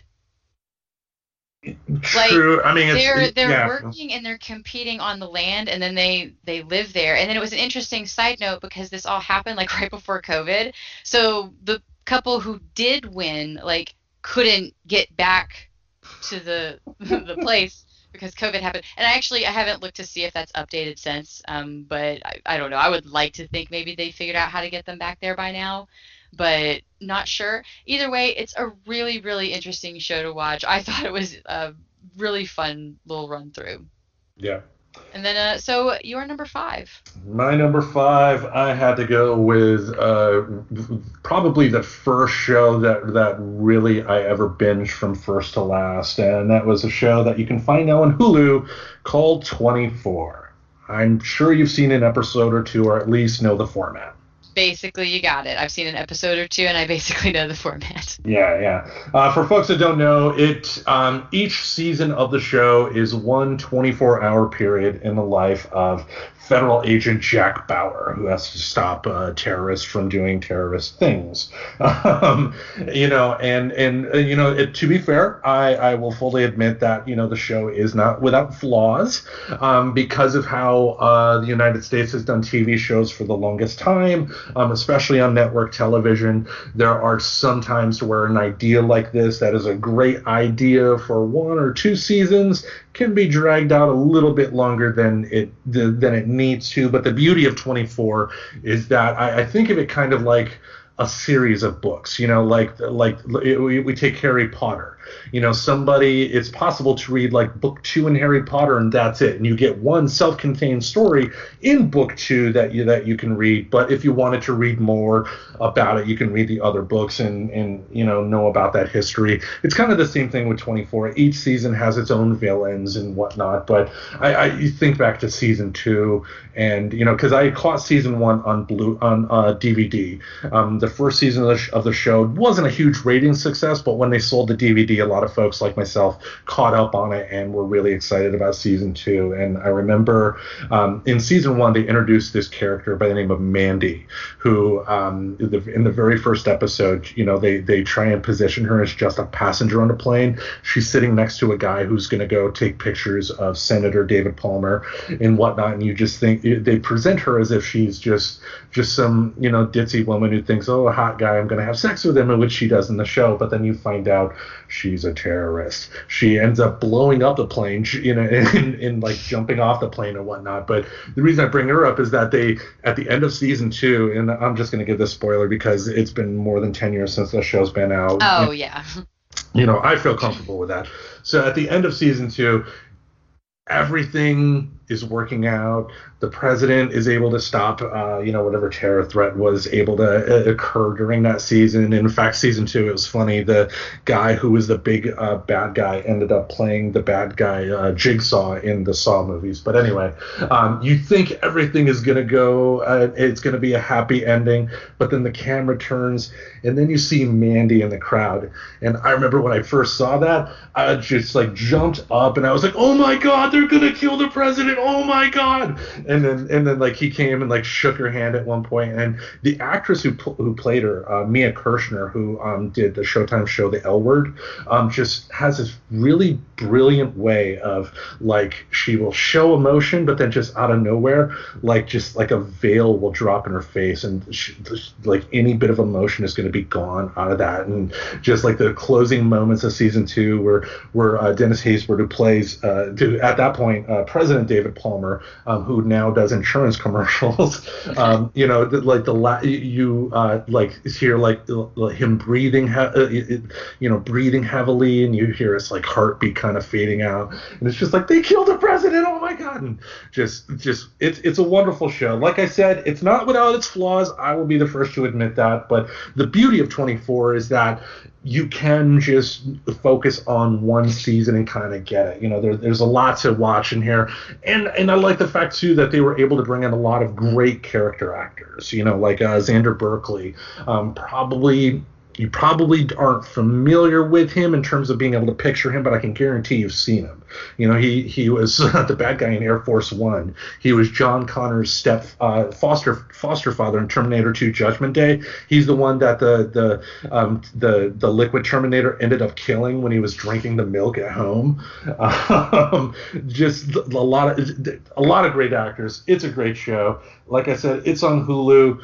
I, I, I can't I can't recommend the show enough. But the Nerdy Five is in the books for another week. That brings us to our album review of the week. Now, with this choice, I wanted to because uh, like the past couple times you brought up the uh, the nerdcore choices. I have not been fans of that, and that and that's okay. It, you know, it just be you know I, I make it very clear that just because I don't like something, I'm not the type of person that's going to say that just because I don't like it that makes it bad. That I would be a dick for saying that. But I, you know, last week when we were going through your choices, I think this was an instance where I, I think you were kind of excited to bring this choice, and then you were a little disappointed at my reaction. see, yes, but see, I held face with it fine oh, and you did, and you did, of course. But I wanted, to, I made the concerted effort to kind of, uh, you know, look for something out there. Now, when we first uh, the fir- the first Nerdcore album that uh, we reviewed was from Shaffer the Dark Lord, and uh, when we posted that, um, someone actually followed me on Twitter uh, about that, an artist by the name of uh, Lex the Lexicon Artist. That's that's her hip hop name. um, and uh, funny enough, she actually has an album that just within the past week debuted. So um, I listened to it and I really really enjoyed it, and so I thought, why not, you know, why not to talk about this album. So one, I can show that I'm not a nerdcore snob. Um, And but- two, he could just prove that the Reverend Tracy has shit taste in nerdcore music. No, I'm just kidding. No, no, no, no. No, no, no, no. Actually, the two that I I like also have very good fan followings. So just some lighthearted trash talk. Yeah, and well, to people that made uh, wonder why, uh, it's like I, I want to show that I'm not that I, I don't want to. I'm not the type of person that's going to blindly dismiss something just because the one or two choices I've seen haven't been my cup of tea. So um, we're going to review her uh, Lex, the Lexicon artist's new album, Lex and the City. Now, before we begin, what were your overall general thoughts of this album? Um, I'm pretty sure I have a new favorite like album that will end up on at least some of the songs will end up on a playlist. There's a few on there. I mean, because I just feel like that happens with any album. There's going to be a few that aren't your cup of tea. That's why they kind of have a, a range of typical variety whenever you get an album. So I guarantee you like something, right? Mhm. But um, so I mean, other than a few, most of these I think I would love on a playlist. I really liked your style. Um, I had a little side chat because you know my brother was the one that introduced me to a lot of nerdcore stuff, and uh, he likes to give me crap about my like girl crush on uh, Shaffer the Dark Lord sometimes because I, I do. I'm a little bit nerdcore crush on him in in a sense. But um, I was telling him that there was a lot of how she enunciated. There's certain parts in songs where she kind of reminded me of some of his delivery style. Mhm. So I liked that. It's not that she sounded like him or was like ripping off of him. There was just something about how she like phrased and used certain emphasis on syllables and stuff that reminded me a lot of the style that I enjoy in Shaffer the Dark Lord. Yep. Um, I gotta say myself, uh, one, and I will probably go into it uh, as we go uh, into it track by track here. I, I, to your point, I did like her delivery style with the lyrics a lot more than uh, the previous uh, two nerdcore choices that we have, just because to me it felt more natural.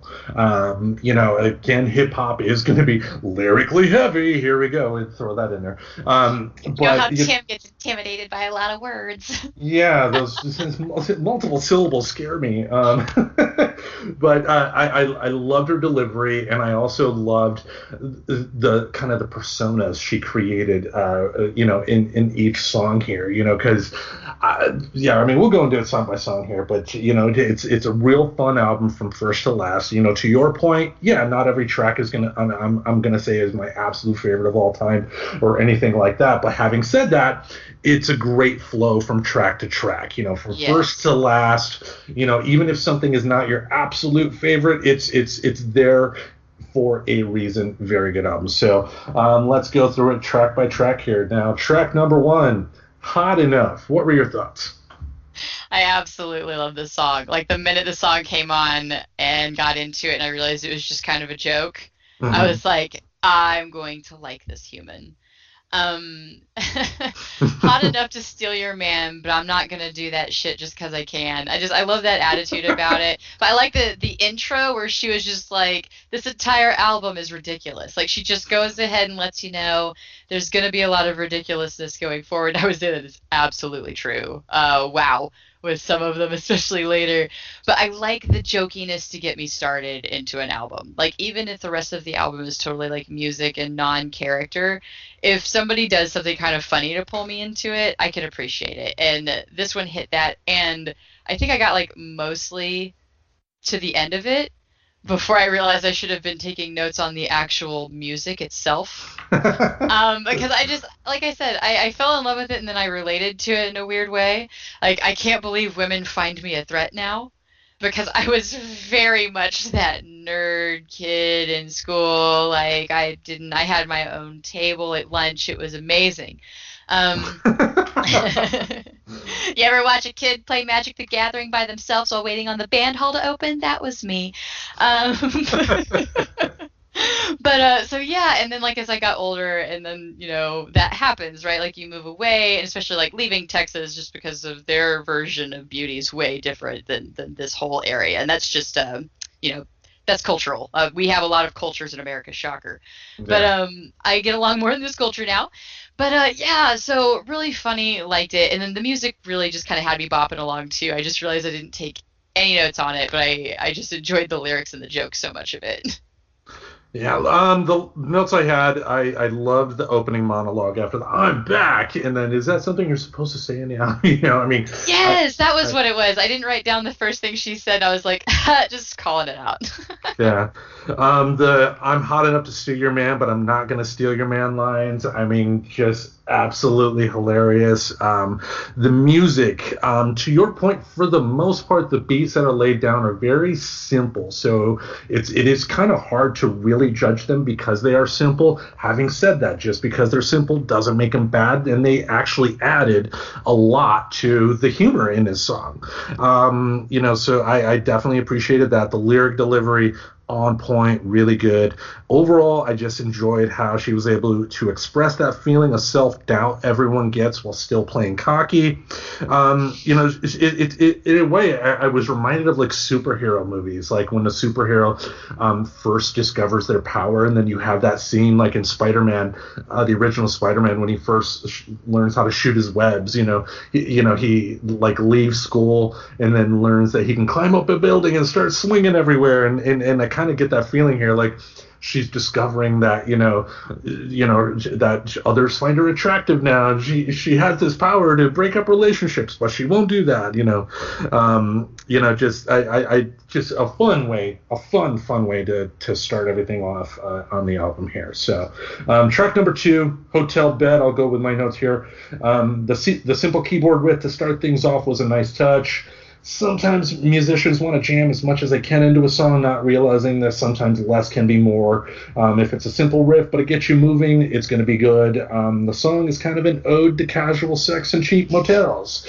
Um, I would be shocked if Gangster's Paradise didn't influence this song in some way for the chorus because it did kind of um, have that, you know, like the rapping and then kind of the singing part, which kind of made me think of that. So I don't know if it was intentional or just coincidental or something like that. But um, once again, loved her delivery.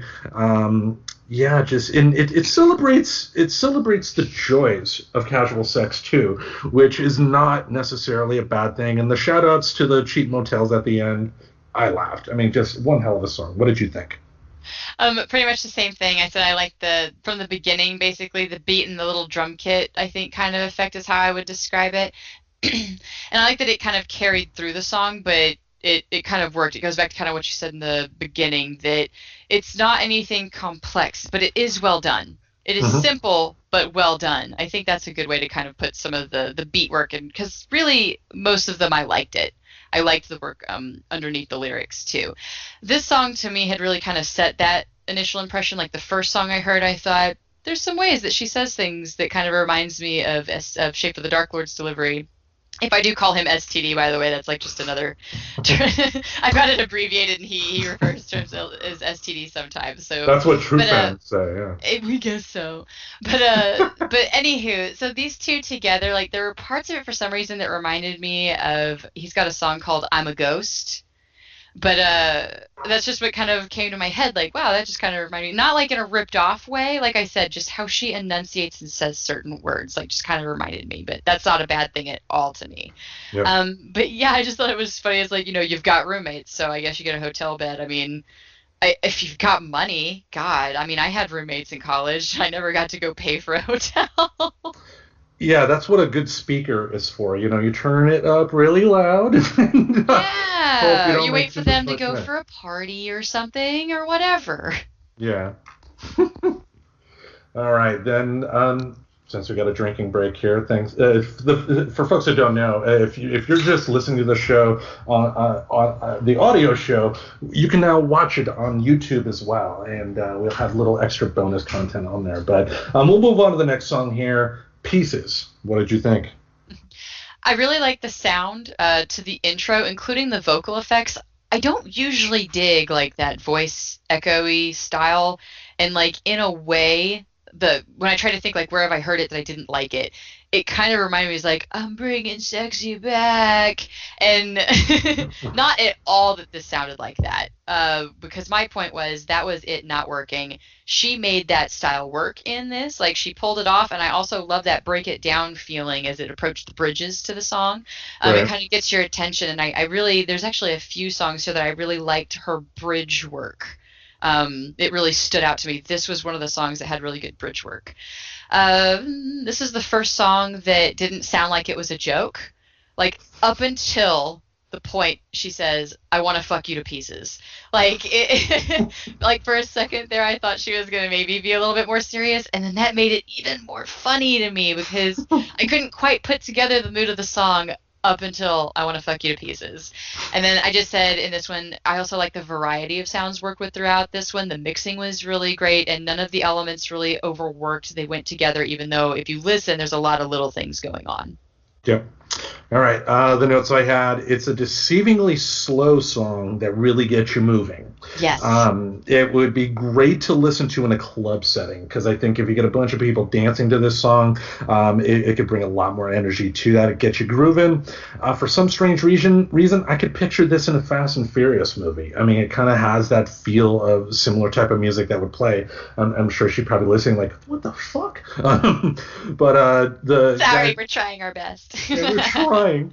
Um, I guess the person who created the beats uh, is Zilla Persona. I'm assuming that's a stage name, but you know, especially for this song, uh, they did a good job. Um, it's a great story of a woman that's interested in a guy who's too shy to make the move, so she makes it for him. It's playful. Plus, it shows how silly nerves can be when you get two people that are interested in each other. I mean, now me, I've never ever been guilty of ever being nervous in a situation like that, so I can't possibly relate.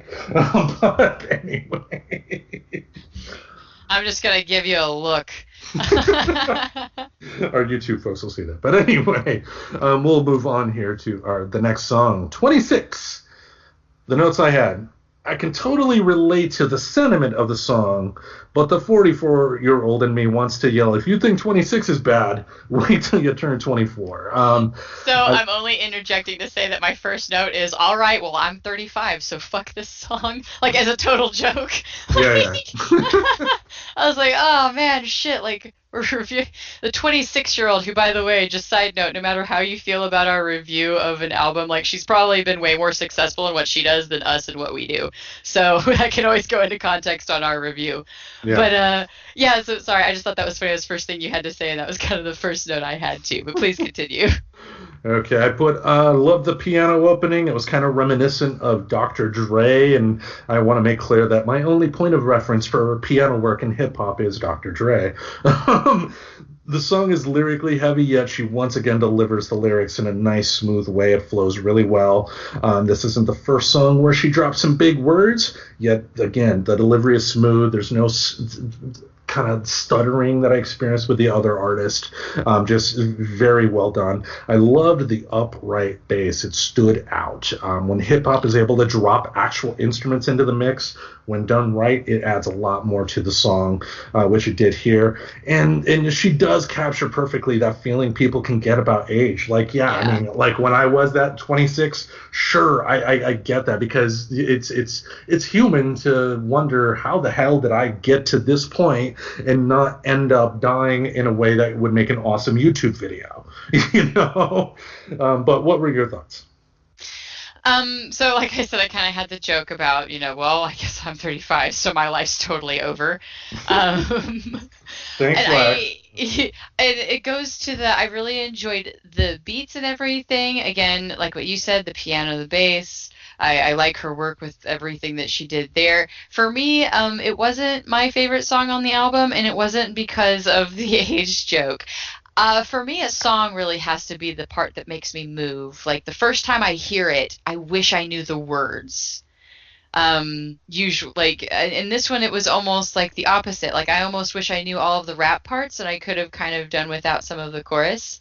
Mm-hmm. And I don't know if it just hit that just over that uh, that little bit of the repetitiveness, and it was just because of how many times she said twenty six and then uh, the the keyboard matching with it. And that's not even really that bad of a thing. I was mostly trying to figure out like why I felt the repetitiveness like got to me in the song, and I think it was just because it matched like with her tone as she said the word. I don't know. That's just probably over analyzing it, but um, but I did really like. It, it, I guess it was interesting to like all of a song except the lyrics, or not the lyrics, the uh, the chorus. Got it. Okay, uh, we'll move on to the next track here. I hope I'm pronouncing it correctly. I think it's Igao Face. Agi, yeah, because see, and I listened to it before we got recording because I, I want to try to remember some of the beats and stuff a bit better. I was Agi Hayo, uh, ah, I forget. She'll, I'm sure she's hopefully gonna have a laugh at how bad we're butchering that. But um, did you want to go first on this one, or did you want me to? Uh, well, what, what were your thoughts? Um, this one kind of took me back to clubbing songs. You know, actually, kind of uh, in a way, it reminded me of a little bit of Missy Elliott. I don't know if anybody would agree with that, but again, that goes into the kind of songs that played back when I went clubbing.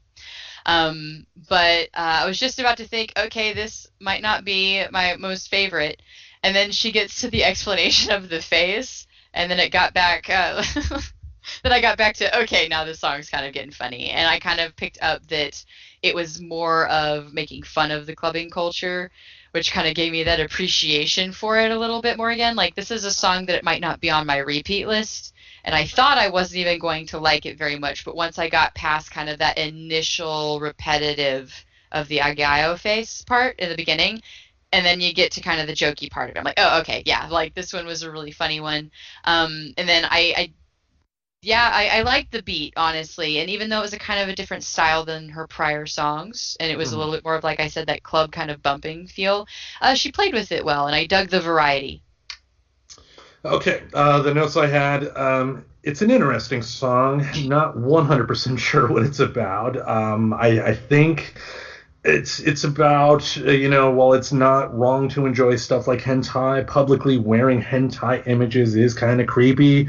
Um, as evidence on the album, she's not against people enjoying sex or anything like that, but it is good to not necessarily have sexually explicit material out in the open on t-shirts or stuff like that. Um, the music was simple for the song, didn't really stand out um, in a positive way for me. It kind of remind there was an Usher song in the late 2000s, uh, eh, eh, eh, eh, and just just a constant repeat of the same beat that just I, I the personal preference didn't sit well with me. Um, and so far, while I agree with the message, um, this would have to be in a list of tracks I didn't care for. Um, I guess she referenced uh, an influencer by the name of Belle Delphine, um, who did a little research, and I guess she got into some trouble for selling her bathwater. I guess she was like one of those 21 year old gamers that, um, you know, is like cute. It's like cute model type person, but she plays games, um, posts pictures of herself in cosplay stuff. But, um, you know, I guess uh, some of it may be about that. Um, and based on the lyrics, maybe the song is also about not comparing yourself to others as well, not trying to compare yourself to anything. I did like the line, so don't be self conscious, have fun and be honest. Orgasms demand no decorum and lean into pleasure, but don't feel no pressure to act like an anime porn. Yeah. So it's, it's see now- Reading Sorry. through it, or sorry, like I guess hearing the lyrics a little bit better. I guess like maybe it's not about clubbing, maybe it's about your O face. But I totally took it like to be more of a clubbing song. But see, and now going through the lyrics again, I was like, oh, face. Got it. All right. Let's go on to the next one. Downtown featuring Hilla the Killer. Um, Some of these hip hop names. All right. Uh, the notes I had. I love the opening riff. Um, this is what wet ass pussy should have been. Um, it's funny, explicit, but inventive. Her way with words, enough can't be said with how good she is on the mic. She captured the spirit of women that know what they want from a guy. uh, loved how strong she came across in the song too, and she's right. If guys aren't going to to town down there, what the fuck is wrong with them? The music for the song, while on the simple side, really adds to what she's trying to accomplish here. Um, it makes it funnier by being more serious. What did you think?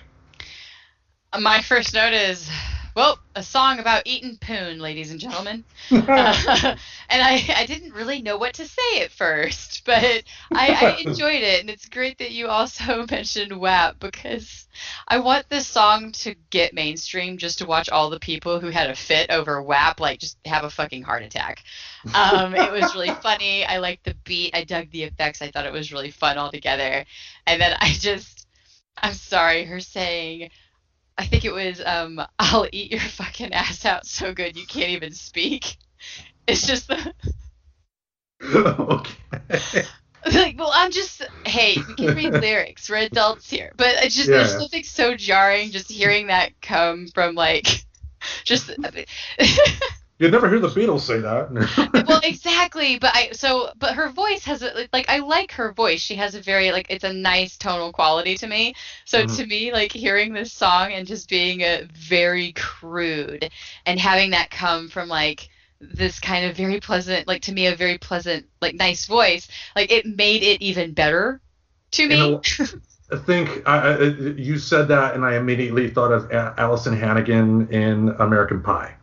About yes you know the the flute at band camp type Yes, of deal when it's exactly. delivered when it's delivered in an innocent way and and she's talking about all you know everything that she's talking about it, it that dichotomy is, is definitely definitely great so um, i actually even played the song for uh, professor aubrey and professor aubrey was dancing in her seat so Yes. that is a sign of approval right yes, there and I, I will dig any song that will just totally handle the side comment of consent.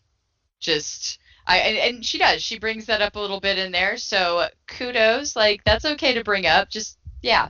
And then it still managed to be really really funny. But yeah, it's just the the, the be cool to each other. The good giving in game type of mentality behind it. I also dug. and, and and don't be shy about it either because if you're- know you're in the middle of doing that just have fun go Yes. nuts if you like doing that to people's bottoms, then just talk to them about it and see if they're into it too. I guess. Or Yeah, make a song about it. yeah. or Can I please? No. Uh, so should we go on to number seven? yeah. Before I say anything else. Or we keep okay. The song. Song number seven. Fuck nerds. What did you think? I I said I like the like uh, the nice electronica type sound and her vocals throughout. Like it, it was a great way. It just hit the song running like that and then kept going. I like that she can maintain speed when she's actually kind of I guess technically kind of spitting out lyrics at that point, but still enunciate the words so they're not lost. Yes. because I think that's a very awesome skill to have, and that is something that is hard to enunciate even sometimes when you're acting, let alone when you're singing and trying to keep up with a song and trying to pace your breath. So that to me is always something that I will notice in a song when I can still hear and understand every word you say, but you are like going really fast. Um, this one was a little bit uh, repetitive on the chorus, but it landed well with me this time. I don't know. Like I said, it's a magical thing. Sometimes I really like repetition, repetition, and sometimes I don't. But this one, all throughout, I like this song. It would definitely be on a playlist for me. Nice. Uh, the notes I had, I loved the opening beats, I, it, the franticness. I, you know, it it, it gets you moving. Um, it, it, it sounded a lot like uh, the hip hop band Run the Jewels, uh, and I'm not 100% familiar with that band, but I know they did. Uh, they used one of their songs in uh, the trailer to Black Panther, um, but it just is a very similar type of, of sounds. Don't know if it was intentional or coincidental or not, but um, and I put she's right in the song. Nerds are so much better at sex. Um, all the cool popular people may not think so, but nerd cu- culture for the most part is, is you know has been more sex positive than anything else than than I've experienced. You know, give me a nerdy girl any day of the week than some you know cheerleader type. who, You know, fuck them. Anyway, Yeah. good. I good mean, song. Go ahead. Yeah, and I, I like I said, I kind of like that there's that because it goes back to I, I guess I'm just crushing on Schaffer the Dark Lord with it again, but you know he's very open about like some of his sexuality and sex stuff, and a, a little bit in therapy, a little bit in the you know other works and albums that he did. So I dig seeing it being covered, that people are into sex and different sex things um like uh, yeah it's it's the one genre that i feel like actually kind of touches on it in a way that is funny but also kind of still manages to touch on kind of that like i don't know just the acceptance policy of it Uh, yeah, I mean, because it's, I mean, there are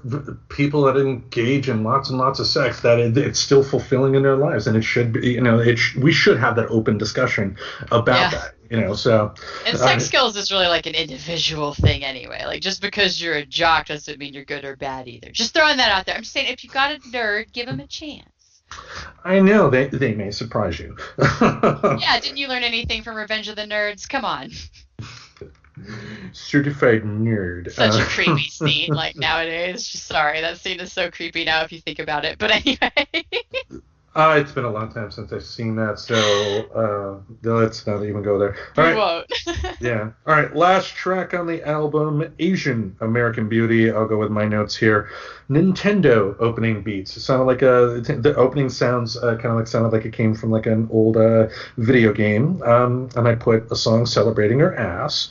Um, it's not really, but uh, there's much more to it. Of course, it's about how, in the grand scheme of things, the idea of beauty is not on some definite scale. Beauty comes in all shapes and sizes. What's considered beautiful today may not be considered beautiful tomorrow, or it may be defined in one way in one part of the world and it, differently in a different part of the world. Ultimately, it's about accepting the beauty within you because you know you're not going to I mean, she talked about how, like, in in one part of the world, you know, she, the, the, fact that she has a decent sized rear end was not looked at so well. But then when she went to another part of the world, that made her all all the rave at parties, you know. And uh, being sarcastic, but you get my point. It, it's it's just you got if you don't have that self love, you're not necessarily going to find that the, the, love from other people as well. But uh, what were your thoughts? So the first note I have is a strutting song. Like I've told you, like there's just something that just makes you move your shoulders side to side, and it just I really love the energy. Um, and another song where a lot of effects are being used, but they were used really well together, and it immediately made me want to move like that. I don't know what it is about a song that makes me feel like it should be accompanied with like a pimp stride, but I love it immediately. Like most people are into anthems. I like like pimp stride songs, I guess and I think I'm gonna have the term Asian American booty stuck in my head for some time. But it's really catchy. I really liked it.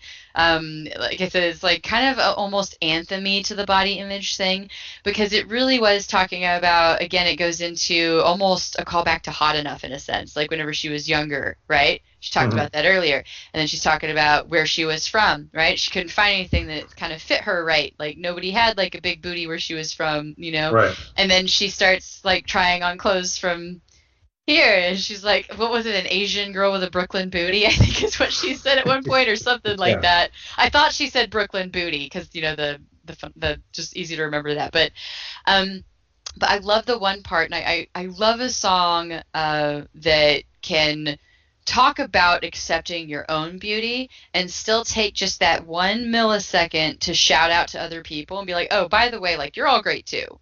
And she actually straight says, like, remember, you deserve to be hot, Asian or not. Um, because you know she gets that stereotype thrown at her. I'm sure quite a bit. I, you know, I haven't followed her on anything yet. I probably will after this. Um, but you know, so I don't know if she's ever. I don't know if she's ever like uh, like addressed that, like if she's ever been approached because of her Asianness. I mean, I'm maybe assuming so because I'm pretty yeah. aware of that being a bit of a thing. Um, yeah, it's yeah. like oh, like uh, there's permission to hit on somebody because they are of a certain. Yeah. Well, there there are guys that think that women are like punch cards, you know, like yeah. or like bingo cards or something like that. Hey, I got an Asian one, bingo, and it, yeah. that's not how life works, you know. no, but I really, I just really loved this song. I think this one's gonna definitely go on some playlists for me. Yeah, and, and if anything, it was one hell of a way to kind of wrap up the album. I mean, kind yeah. of the fact that it touches back to other themes, you know, not only in the first song in the album, but other other themes in, in the, the complete album as well. Um, uh, you know, I'm glad I took the time to to uh, dive in and, and, and, give this a listen. Um, I, I, really enjoyed it, and then I will definitely check out some of her other works. So um, I, I, I assume I can speak safely for you, and that you will do that as well, correct? Oh yes, probably probably will be. Um, I don't. I mean, I've told you. I've really the music I've been listening to the albums has been the most music I've listened to in a long time. But uh, I, I think I'm slowly working some music back into my routine while I am around the house more because mm. I I am here because it is cold and flu season. So I try not to go out too much. Right. Um, but yeah, like we mentioned uh, when we started the review, this album is new. Um, it was released about a week ago as we record this. So um, if you are, if we piqued your interest with our review, uh, just go to our show notes where there will be a link to go to her website to purchase the album. Um, I, I, learned recently from another artist that uh, I, I, followed that uh, we actually reviewed her album on our show before. Um, that Spotify is doing this weird thing of like it will allow performers to get advertisement on Spotify, but you would be sacrificing some of your royalty payments by doing so. Ah. which which which makes me think that they also have algorithms in place for the micro indie artist, you know, who's just breaking out that nobody ever heard of, that will prevent them from getting you know a proper notice and whatnot. So if you can go out and actually buy the work, like I said, we'll have the link to uh, Lex's website where um, I, I, know you can buy the album on Bandcamp, and um, you definitely want to.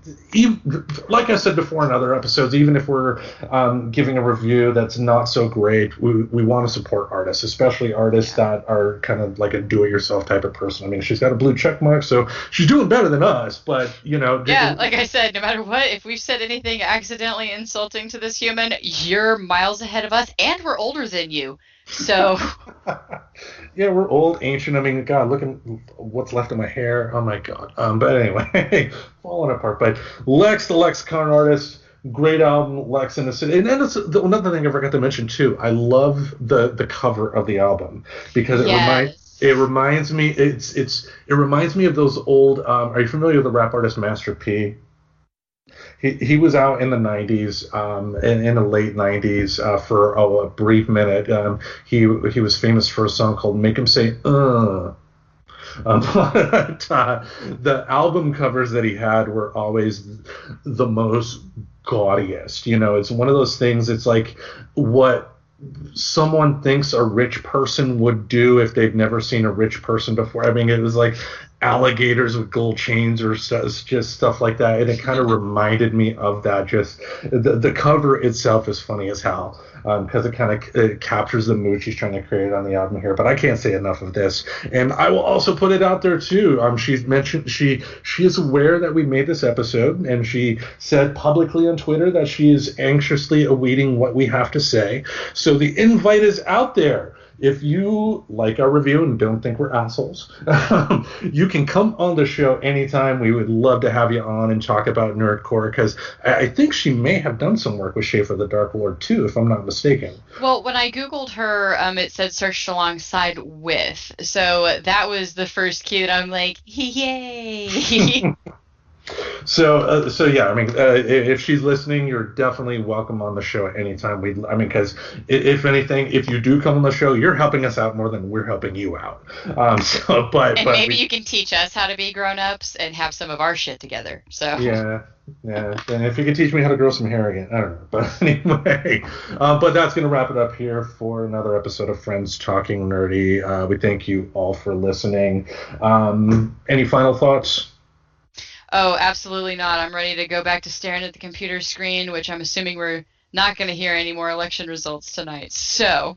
Yeah, I mean we're uh, we're cl- we're close. I guess last I checked, Biden is up to 264 because they uh, flipped Michigan his way, and it's looking good in Pennsylvania and Arizona. But with the G- G- excuse me, with the G- with the GOP, who knows? Um, but that's yeah, going to be. We'll just um, have to see what happens, basically, at this point, folks. And then, like I've kind of forewarned, buckle up because I don't really think either way this is gonna be completely done. Yeah, they're they're, the GOP. Trump yeah. is gonna fight tooth and nail to keep this and do every dirty trick he can. Yeah. And hey. Just throwing it out there, even if Trump wins, Biden's gonna do his too. So like I said, just be be chill. Don't get too anxious, everybody, about what happens like necessarily tonight. Yes, is it eye opening for our country? And hey, if you're anxious about tonight and you're not voting at every chance, maybe let this be a wake up call to vote a little bit more often. And uh, you know, we can see some big changes. But either way, be chill. It's going to be an interesting ride. Hopefully, we'll know by January who our president's going to be.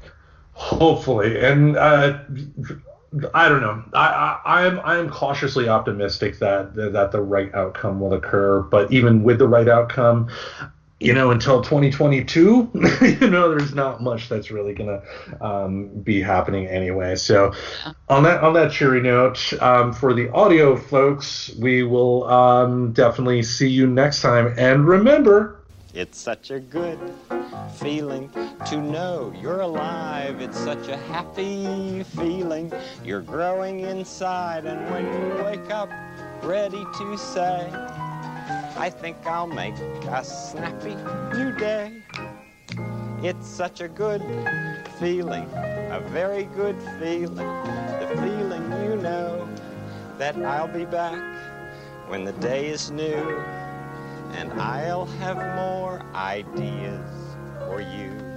And you'll have things you'll want to talk about. I will too. You always make each day such a special day. You know how? By just your being you. Only one person in the whole world like you. That's you yourself. I'll be back next time. Bye bye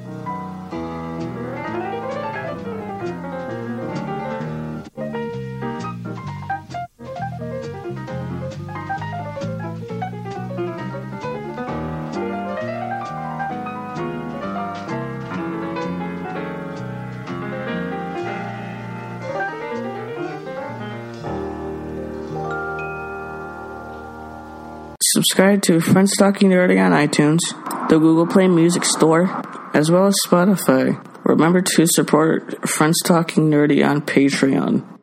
Goodbye, darling.